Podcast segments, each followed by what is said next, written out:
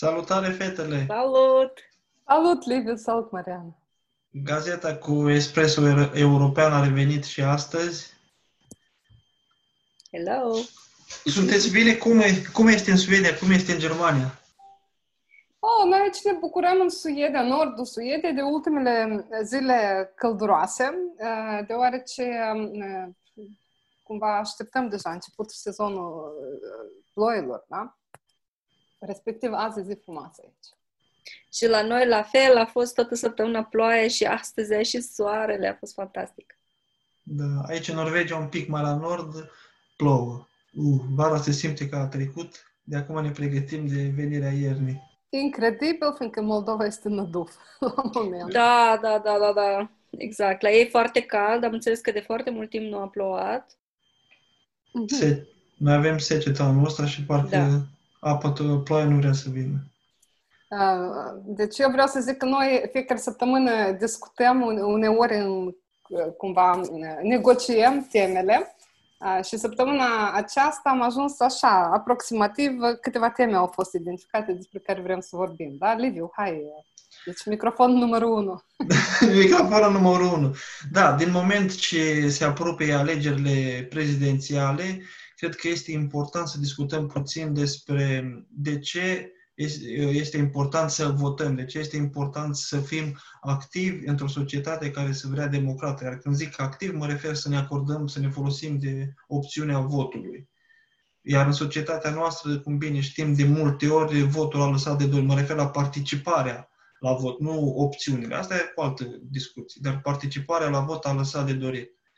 Iar um, îmi doresc ca pe viitor oamenii să se implice. Uh-huh. Ce credeți? E importantă chestia asta, să mergem la vot sau cum fac cum, cu mare parte? Eu uh, am făcut uh, pe rețelele sociale zilele astea un card prin care uh, îndemn oamenii să se înregistreze, deci diaspora în mod special, și cineva din uh, grupul Moldoveni în Suedia mi-a comentat că dacă voturile noastre ar conta, nimeni nu, ne, ne va, nu ne-ar lăsa să votăm. Da? Uh-huh. Și atunci mie mi se pare abordarea asta tristuță. De ce cred eu că este tristuță? Da? În uh, psihologie și în medicină, deci este abordarea aceasta sanogenă, ea a fost dezvoltată de uh, un medic uh, evreu care a emigrat în Rusia, numele său este Antonovski, și Antonovski, el analizează uh, oamenii, pacienții săi, da, care, de exemplu, au longevitatea scăzută, longevitatea, cumva, trăiesc mai mulți ani, da, și ceea ce a ajuns el, cumva, la niște concluzii este că oamenii care au uh, sentimentul că ei controlează circumstanțele proprii lor vieți, ei trăiesc mai mult și sunt mult mai sănătoși decât cei care a, nu au acest sentiment că viața lor le aparține, că ei pot decide, că ei pot controla. Da? Și atunci, din punctul ăsta de vedere, eu cred că a vota este un instrument prin care noi, ca cetățenii unei țări, decidem soarta noastră pe următorii patru ani sau direcția, da?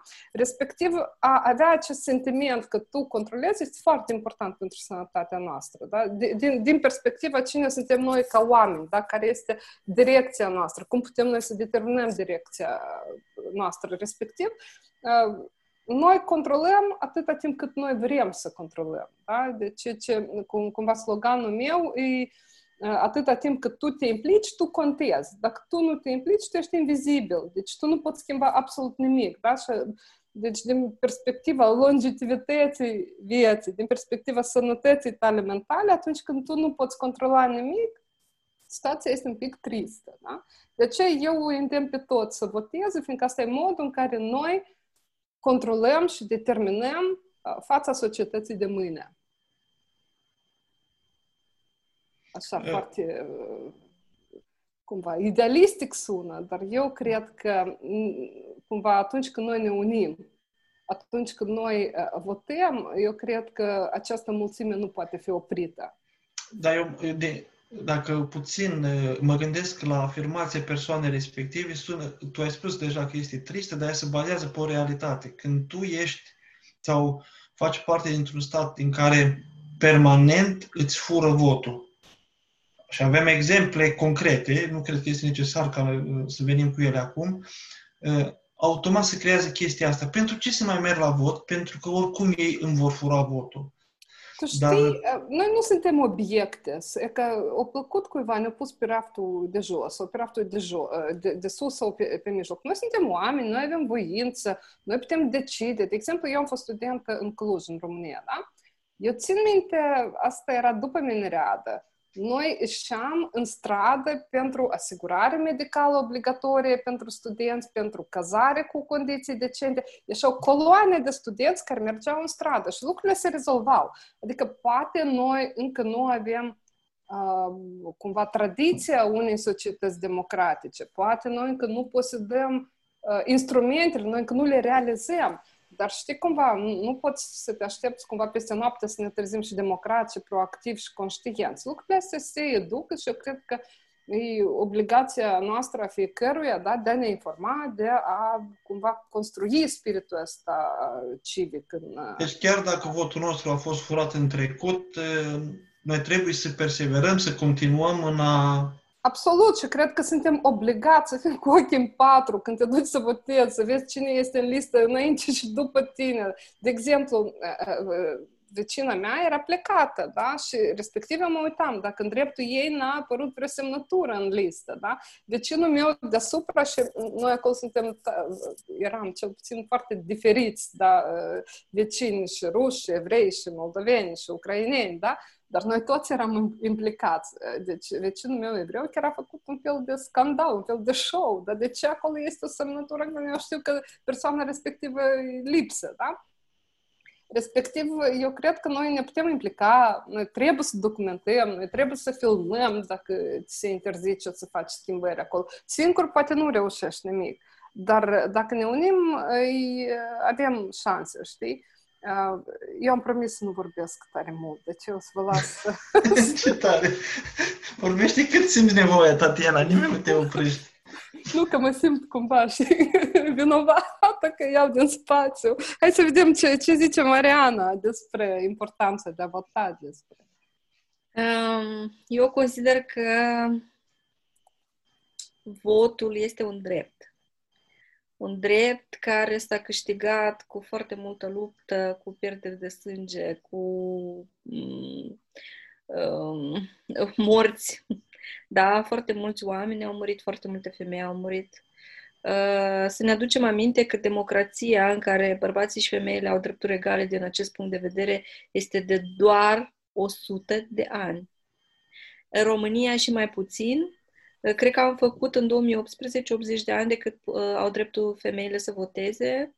Din câte știu eu, în jur de 1938, uh, Carol al I-lea a dat dreptul femeilor. S-ar putea să greșesc. Eu și istoria uh, cunosc câte ceva, dar nu de ajuns. Um, știu însă că, de exemplu, în Statele Unite, uh, femeile au început să aibă dreptul de a vota în jur de 1920 până în 1920, da?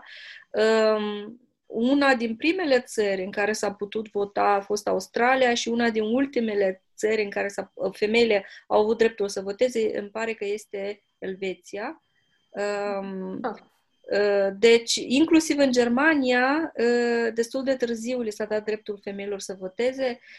Um, de aceea, bineînțeles, eu consider că este un drept, un drept foarte important uh, și mm, este un drept ca, pe care eu îl valorific și îl apreciez la cea mai înaltă valoare, tocmai pentru că au existat atâția oameni care au luptat pentru acest drept, ca eu astăzi să pot să mă bucur de el.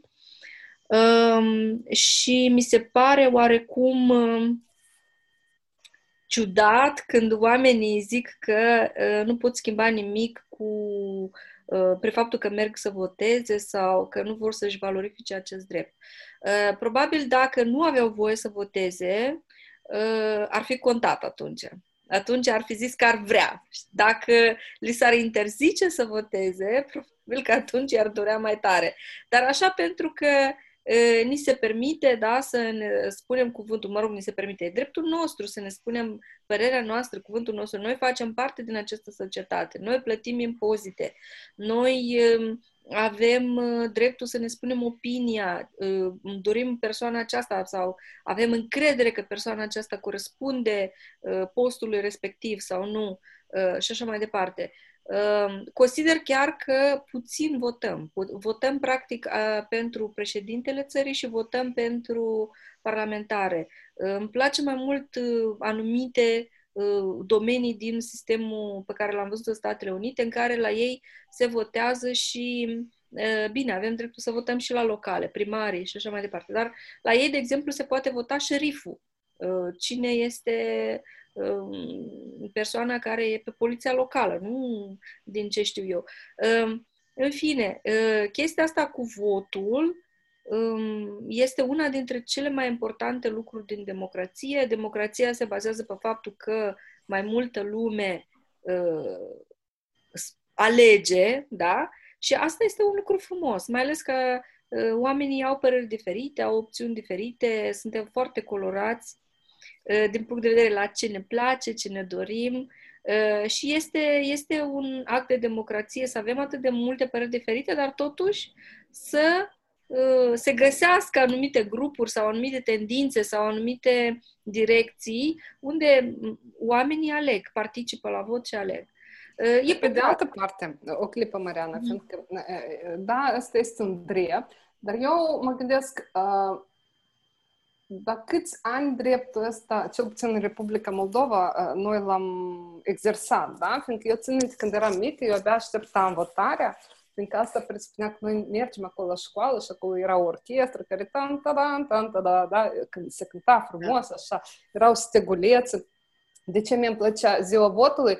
Fiindcă mama îmi cumpăra urechiuși și soc iablăcni, suc de mere, da? Sau niște prăjituri, adică practic mie asta mi se părea tare mare sărbătoare când eram copil și când maica mea mergea la vot și în listă era un candidat, da? Și toată lumea știa cu cine trebuie să voteze, fiindcă alți candidați nu erau, da?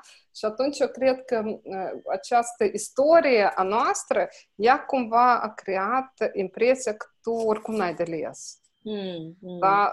Adică tu nu decizi. Acolo deja cineva a decis cine trebuie să fie pe listă, cine o să treacă pe lista aia, da? Și respectiv, de ce și zic că noi nu ne trezim democrați. Democrația ea se educă. Deci sentimentul ăsta că de tine ceva depinde, el trebuie să aibă precedente. Când faptul că eu am votat și lucrul ăsta a produs o schimbare, cumva mi-a demonstrat că eu ceva controlez, că de mine ceva depinde. Și atunci când oamenii vor avea această experiență, probabil el va fi diferit, probabil nu va mai trebui să îi rugăm pe oameni, hai înregistrați-vă, hai ieșiți la vot. Oamenii vor fi foarte conștienți, adică această conștiință ea se dezvoltă și se dezvoltă inclusiv prin faptul că tu vezi că în țările vecine lucrurile se întâmplă și ei pot, înseamnă că și noi putem, da? Se dezvoltă fiindcă tu ai această experiență, de exemplu, în Suedia, în Norvegia, în Germania, probabil oamenii au experiență că de ei ceva depinde, și atunci ei bănuiesc că au alte cifre în ceea ce privește participarea la vot. Adică aici nu e doar propria mea conștiință, aici e și istoria noastră comună care ne, cumva ne, ne determină decizia noastră de a participa sau a nu participa la vot.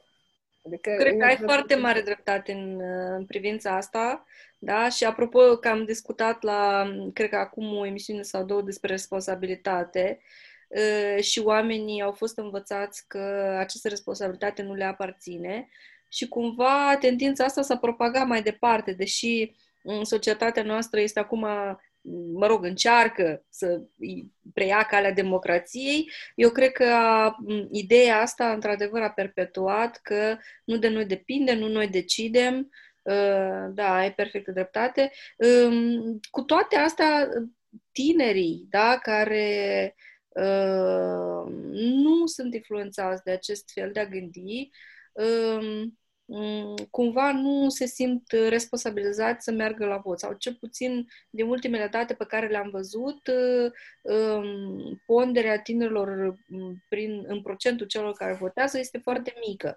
Mm. Eu sunt foarte, foarte curioasă de ce face pe tineri să voteze. Și pentru mine asta este, asta este întrebarea cea mai mare. Ce ar face pe ei să voteze? Cât de bine înțelege un tânăr că asta este un drept? Și Asta e așa de interesant, dar eu de nu sunt așa de tânără, adică eu pot doar să presupun, nu Da, bine, știi cum, și eu aș vrea, dar deja după 30, 30 45 și așa mai departe. Altă categorie, plus, da. Deja intră altă categorie. Tineri, eu mă refer 18 plus, da? Cei care nu știu, să zicem că abia acum vor avea dreptul de vot sau uh, au dreptul de vot deja de câțiva ani. Uh, ce face pe ei să voteze? Asta mi este mie foarte curios. Foarte interesantă întrebare. Eu cum încerc să-mi dau seama, dacă aș fi, de exemplu, de 18 ani, mm. eu aș ieși la vot dacă aș înțelege ce se întâmplă pe arena politică, dacă aș avea o claritate cine e cine și pentru ce fel de principii militează și care îmi sunt mie importante sau care pentru mă reprezintă într-un fel. Eu, fiindcă tinerii trec printr-o mulțime de, hai să zic, transformări și asta îi preocupă majoritatea timpului, da?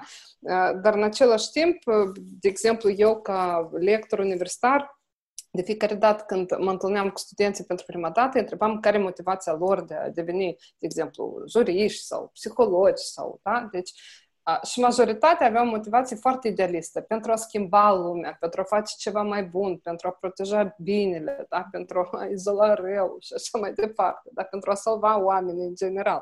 Adică tinerii ei sunt frumoși și mie îmi plac ei, fiindcă din, din punct de vedere al moralității, ei sunt mult mai determinați, ei înțeleg ce este bine și ce este rău. Da? Noi, ăștia mai maturi, suntem relativi, mai situaționali, la ei lucrurile sunt un pic mai clare. Da? La ăștia dezvoltați, mă refer, nu la sociopați. Dar, deci, eu cred că dacă noi dezvoltăm sau noi contribuim la dezvoltarea unui mediu politic sănătos, unde politicienii învață că cuvintele costă ceva, adică dacă zici ceva, tu asta ai în vedere, tu analizezi uh, problema și vii cu soluții, da? Uh, pentru tineri ar fi mult mai ușor să se implice. Fiindcă la momentul cred că sunt foarte multe speculații. Eu dacă aș fi tânăr, pe mine cred că ar fi ușor să mă manipulez cu anumite um, discursuri. Mm. Fiindcă foarte mulți tineri încă nu au, hai să zic, gândirea abstractă fully, da, cu, dezvoltată până la capăt, fiindcă, într-un fel, asta este o abilitate care depinde de maturizarea creierului, da, capacitatea de a vedea consecințele deciziilor pe termen lung, ea se dezvoltă în jurul vârstei 22, 24, 25 de ani, depinde de fiecare în parte. Noi, cum suntem diferiți la față, fix așa și în creier, da? adică oamenii, într-un fel, se maturizează diferit și iau decizii, uh, într-un fel, în funcție de cunoștințele pe care le au. Și din punctul ăsta de vedere, eu cred că mediul, cel puțin în Republica Moldova, este un pic confuz. Și dacă aș fi tânără, mie mi-ar fi acum dificil să-mi dau seama cine, ce costă, de ce e bine, de ce e rău, fiindcă nu e clar. Mm, mm. Și atunci pleca, informația e importantă, da. Aș pleca de la ideea pe care ai spus-o mai devreme, Tatiana, precum că tinere, idealul lor este un, a, diferit de cel al maturilor. Ehm, iar aici, când mă gândesc la Republica Moldova, îmi imaginez ceva de genul ăsta. Știi cum? Ca tinerii să fie atrași, în primul rând trebuie să avem o clasă politică care să fie respectată de oamenii din jur, în sensul că când eram uh, sau când au discuții între oameni în Moldova legat de clasa politică, au aceeași chestie la început. Politica, asta e un joc murdar. Iar un tânăr care uh, nu este uh, preocupat nici măcar să înțeleagă ce înseamnă chestia asta. Din prima îi creează așa o respingere. Uh, iar asta este o greșeală atât a maturilor uh, pe care îi spun politica, de parcă politica nu este formată din noi oameni, din oameni. Mm, Iar acei mm. oameni sunt tot produsul societății, nu ceva. Ducem de pe lună și au ajuns în politică mm. și noi care sunt, nu suntem uh, în politică îi vorbim, este un joc murdar.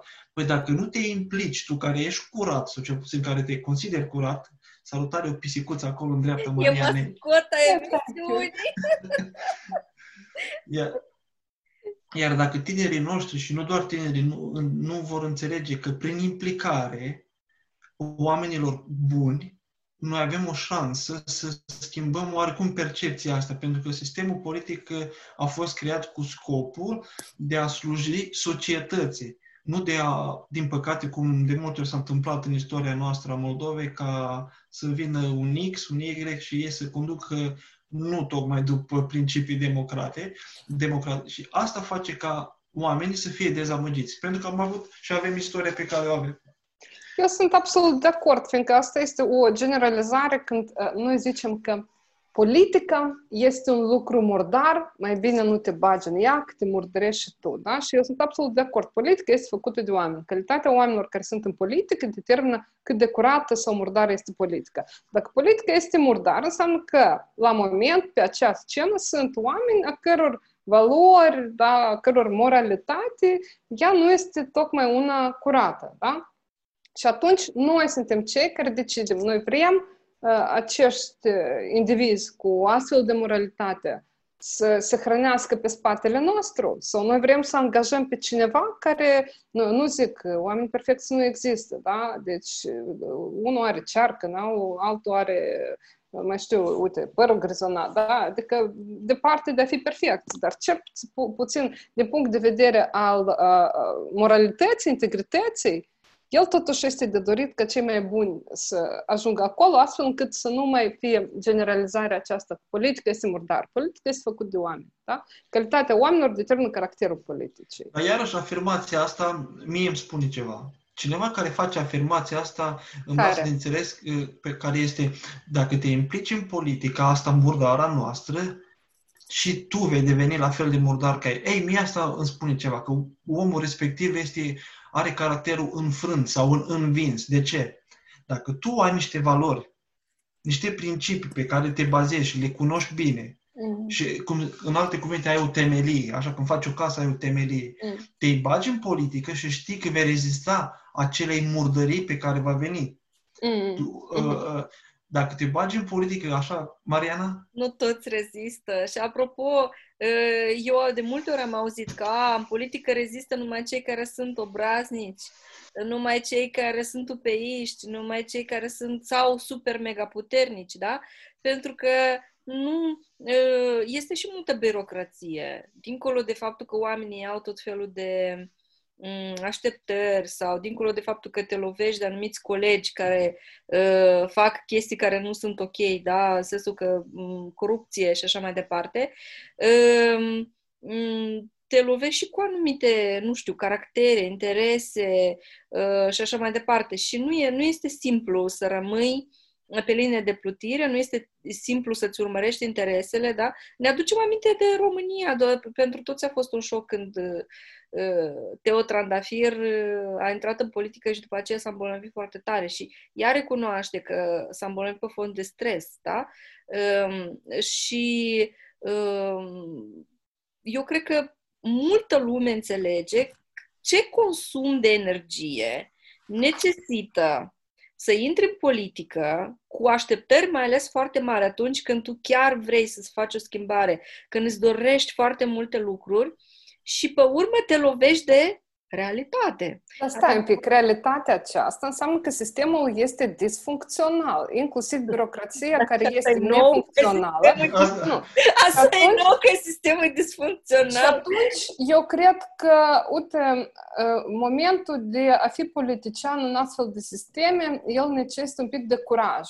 Da? Poate schimbările doar nu se întâmplă peste noapte, noi deja suntem adulți, nu mai credem în minuni, da? Mm. Nu poți... În, cred în minuni. Nu poți... Eu, eu cred în raționalitate și acțiuni concrete, știi cum, da? Într-un, într fel, da, minunea e când omul peste noapte se trezește și deodată nu e corupt. Nu, el dacă e corupt, la el acolo s-au produs o mulțime de modificări la nivel neuronal nu, care au justificat știi care așteaptă oamenii? Scuze-mă un pic că te întrerup. Minunea este atunci când aștept, aștepți minunea. Este atunci când tu aștepți foarte repede să rezolve alții problemele care de 20 de ani sau de 30 de ani sunt acolo. Asta atunci este... tu ești o minune care nu contactează cu realitatea. Cu realitatea, da. Pentru că realitatea este care este, da? Ori tu așteptând că, vai, păi eu am votat pentru ăsta, înseamnă că imediat trebuie să schimbe. Mm. Nu să fie imediat ce putre de zeci de ani de zile, cineva să schimbe în 5 zile, așa ceva nu e posibil. Nu, deci de aceea noi nu putem da. să ne așteptăm ca cineva în 5 luni să demonteze un sistem care a fost montat timp de ani de zile, da? Deci lucrurile astea necesită timp, analiză și cumva nu, nu e suficient într-un fel, să razi totul de la, de la zero ca să construiești din nou. Uneori e suficient o roticică să, să, să, să învârți ca tot sistemul să înceapă să funcționeze. Da? Dar de ce la noi? Dar de ce se întâmplă chestia asta? Ai atins un subiect care este important. Am avut uh, uh, alte partide sau alți oameni la guvernare, să spunem, mm. care au făcut și au încălcat Constituții, au încălcat legi, iar oamenii au spus, este o afirmație în Moldova pe care pe mine mă deranjează enorm măi, lăsați-i să furii, dar să ne dă și nouă. Eu când aud asta, eu când aud chestia asta, sau uh, mai spune cineva, nu ne trebuie un om ca uh, uh, Lukashenko. Mamă, că nu și chestia asta. Nu vreau să mă duc pe terenul ăla, vreau să rămânem aici. De ce în Republica Moldova? Deci am avut uh, semi-dictatori, ca să le zic, numesc așa, iar societatea a spus, lasă-i să furi, dar să ne dă și nou ceva. Uite că au făcut ceva bun pentru țară, dar ei știu că sunt nu sunt persoanele corecte pentru țară, iar în momentul când avem uh, o clasă politică care vrea, are o intenție bună pentru țară, cel puțin prin declarații, nu s-au dovedit nimic uh, ilegal împotriva lor și au guvernarea 5 luni de zile și toate, toate oalele, absolut niște uh, acuzații la adresa și niște așteptări enorme, precum în 5 luni de zile, Uh, ceva, uh, poți schimba un sistem care a fost a stricat 25 sau 30 de ani. Eu când aud chestia asta, îmi vine să, nu știu Dar ce să fac. cum e posibil ca moldoveanul să se aștepte la așa ceva? Stați un da. pic. Noi acum, Liviu, sorry, nu, ai ridicat două probleme importante, de fapt. Da? Unu, de ce uh, noi am normalizat furtul? Mm. Asta uh, e, doi, asta, de da. ce noi aruncăm cu pietre în cineva care e altfel și încearcă să ne ajute, da? Și eu am o teorie. Eu cred că un popor care a ridicat la rang de operă de artă pe care toată lumea o citește, l-a furat cireșe, da? Deci, atunci când e chestie de păcal ștândală, da? Atunci când, de exemplu, tot, tot știu cum noaptea se duc la furat păpușoi, la furat harbuj și oamenii se simt E că asta e succes, înțelegi? Mm. Adică noi avem un prototip... pe altul e succes, da. Da, noi, noi avem un prototip, prototip și el e inclusiv în poveștile noastre populare, da, unde a profita de naivitatea cuiva, de a Asta e distractiv, da? Și uite, eu cred că e important să schimbăm și un pic accentele în programul școlar cu literatura care noi învățăm. Deci, eu, de exemplu, sunt absolut furioasă pe meșterul Manole, care o zidește pe sa pentru, pentru nu știu care onoare. Operă da? de artă. Exact. Adică sunt o mulțime de, o mulțime de momente care cumva au fost profund infiltrate în conștientul nostru, inconștientul nostru colectiv, da? Care normalizează anumite lucruri. De exemplu, eu cu studenții mei am făcut o cercetare. Cineva, noi analizam reprezentările sociale, adică cum noi ne reprezentăm anumite comportamente sociale și noi am chestionat peste 900 de oameni despre ce crezi tu despre o persoană care trăiește conform celor 10 porunci, porunci biblice. Da? Uh, și pe urmă am analizat ce zic oamenii ca să vedem ce se află în centru acestei reprezentări și care este argumentul. Da? Și la sfârșit am ajuns la concluzia că în Republica Moldova, dacă trăiești conform acelor, principii, acelor 10 principii biblice, ești un neadaptat și ești prost. Argumentul, dar cum să nu furi când tăți în împrejur fură? Mm-hmm. Adică tu furi fiindcă alții fură. Și uite, tu te afli așa într-un cerc. Dacă nu, tu nu furi, alții ori fura și tot tu prost rămâi. da? Deci dacă tu nu ești care este, nu ești integrat. Exact. Și atunci, știi, cumva, momentul ăsta când noi, ca națiune, am normalizat mm. furtul, el, într-un fel, se manifestă în argumentul, dar lasă fure și să ne dea și nou, da? Și aici, din nou, lipsește educația în care tu înțelegi. De exemplu, pe mine un pic mă deranjează când eu aud te duci acolo și pe geaba să te ajute. Da? Te duci la doctor și la, te duci la școală, ce te pe geaba. Oameni buni, nu pe geaba, noi achităm impozite, noi achităm taxe. Adică este nevoie de o educație economică ca omul să înțeleagă de unde cade asta, că doar nu cresc în câmp banii ăștia. Adică cineva tot îi pune acolo. Ca să-mi dai pensie, oameni buni, de unde să vă dai pensie dacă ei nu deschid locuri de muncă? De unde să vă dai pensie dacă ei pun niște impozite și business-ul evită taxele? Mm-hmm. Da? Adică lucrurile sunt, nu sunt așa de simple.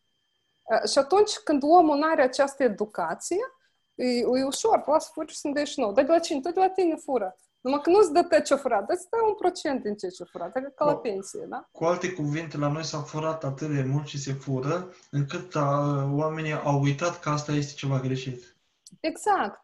Da, și, și la diferite nivele, cumva, magnitudinea e diferită, poveștile sunt diferite, argumentele Corect. sunt diferite, Corect. dar în esență este vorba de normalizarea unor comportamente și chestia asta este cumva... Comportamente total greșite. Da, adică, din nou. Fură, nu numai că se fură. Nu doar, nu, da. Se și închide ochii la ea care fură, pentru că noi cunoaștem foarte multe persoane care hai să zicem, nu neapărat fură, dar nu funcționează la cele mai uh, corecte legi, ca să zicem așa, și oricum ce poți să-i faci? Adică... Dar vouă vi s-a întâmplat în vest să pierdeți ceva și să găsiți lucrul ăsta acolo unde l-ați da. pierdut. Eu am fost șocată.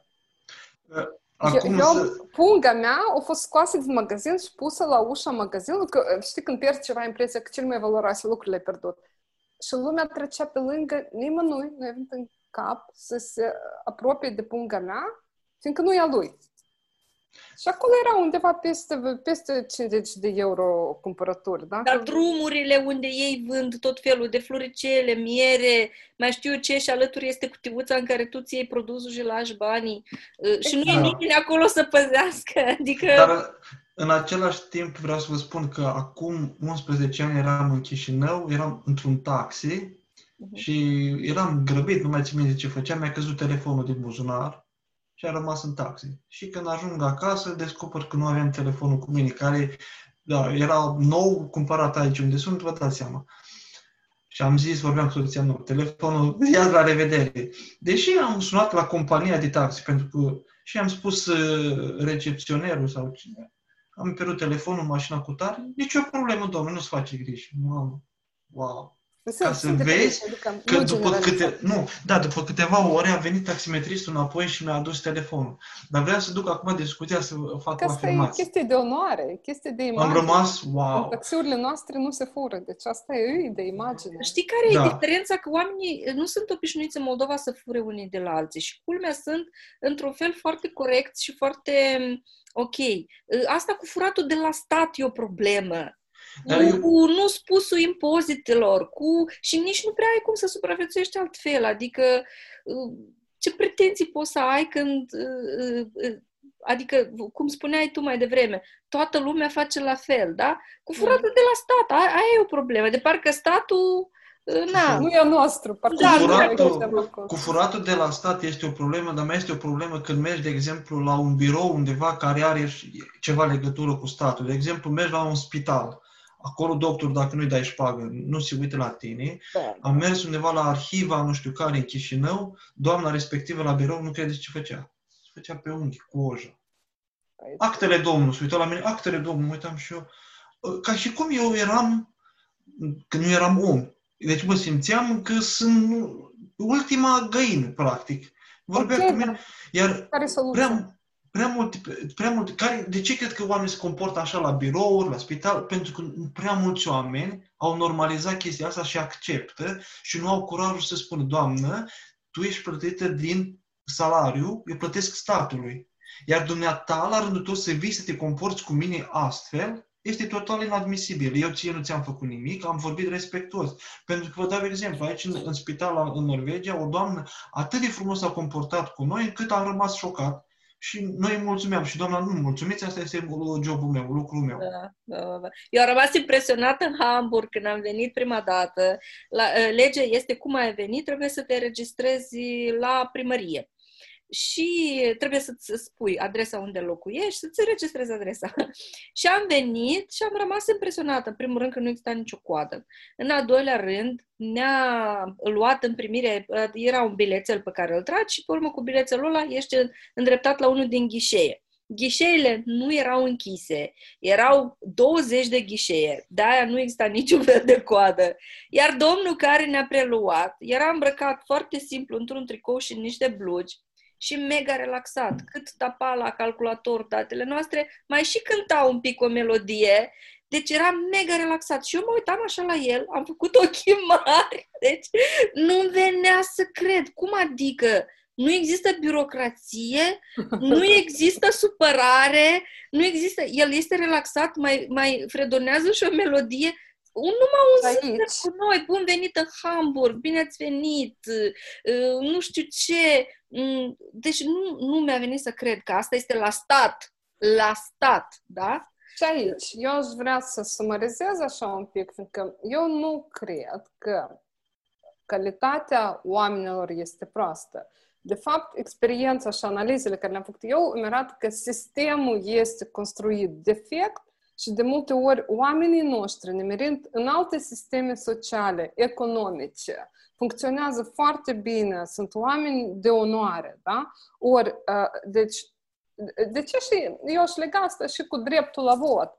Pentru că eu cred că noi deja am obosit de acest sistem schizoid care nu este nici transparent, nici pentru oameni, pentru, cum ai zis tu, da, că te duci și te înjosești la tot felul de instituții ca ei să-și facă treaba, pentru că de cel mai multe ori ei se vor justifica de ce ei nu fac treaba, că tu trebuie să mai aduci încă șapte hârtiuțe ca mm. ei să, le, uh, să te deservească digital, da? Adică, din punctul ăsta de vedere, eu cred că deja e timpul pentru noi să cumva să votăm pentru oameni care gândesc sistemic, nu pentru azi, pentru mâine, dar pentru următorii 50 de ani, cum această decizie ne va afecta. Pentru că, da, au venit unul, au făcut niște Uh, cumva, cum să le zic, reforme, în ghilimele, da? Au venit altul, o să pornit de la zero, știi? Și cam deja glod așa sub picioarele noastre, dar noi continuăm să-l măcinăm.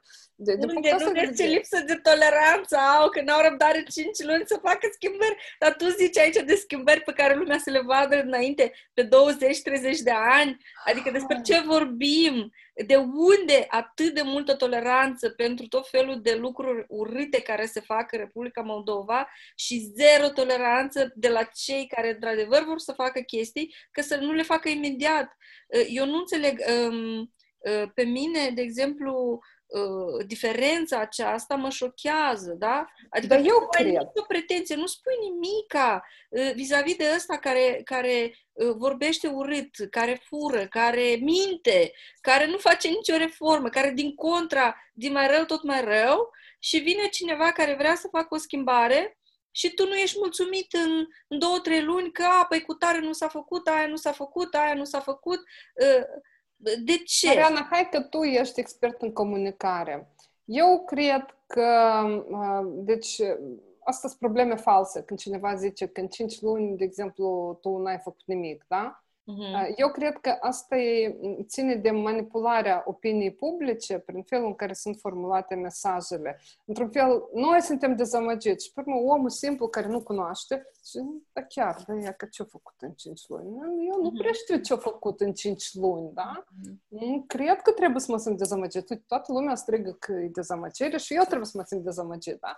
Adică, eu cred că astfel de poziții cum ziceai tu la un moment dat, da, emoțiile contează. Adică chiar dacă argumentul acolo lipsește, uh-huh, uh-huh. acolo există trigger ăsta, ceva care te face să simți un fel de dar cum așa, da? Dar cum așa în 5 luni n-am făcut nimic? Oi, dar sigur, trebuie să mă simt, am să obligat să mă simt uh, dezamăgit, da? Fără ca să intru în esență, de fapt. Ai dreptate, ai dreptate. Eu, eu nu știu dacă... Ce?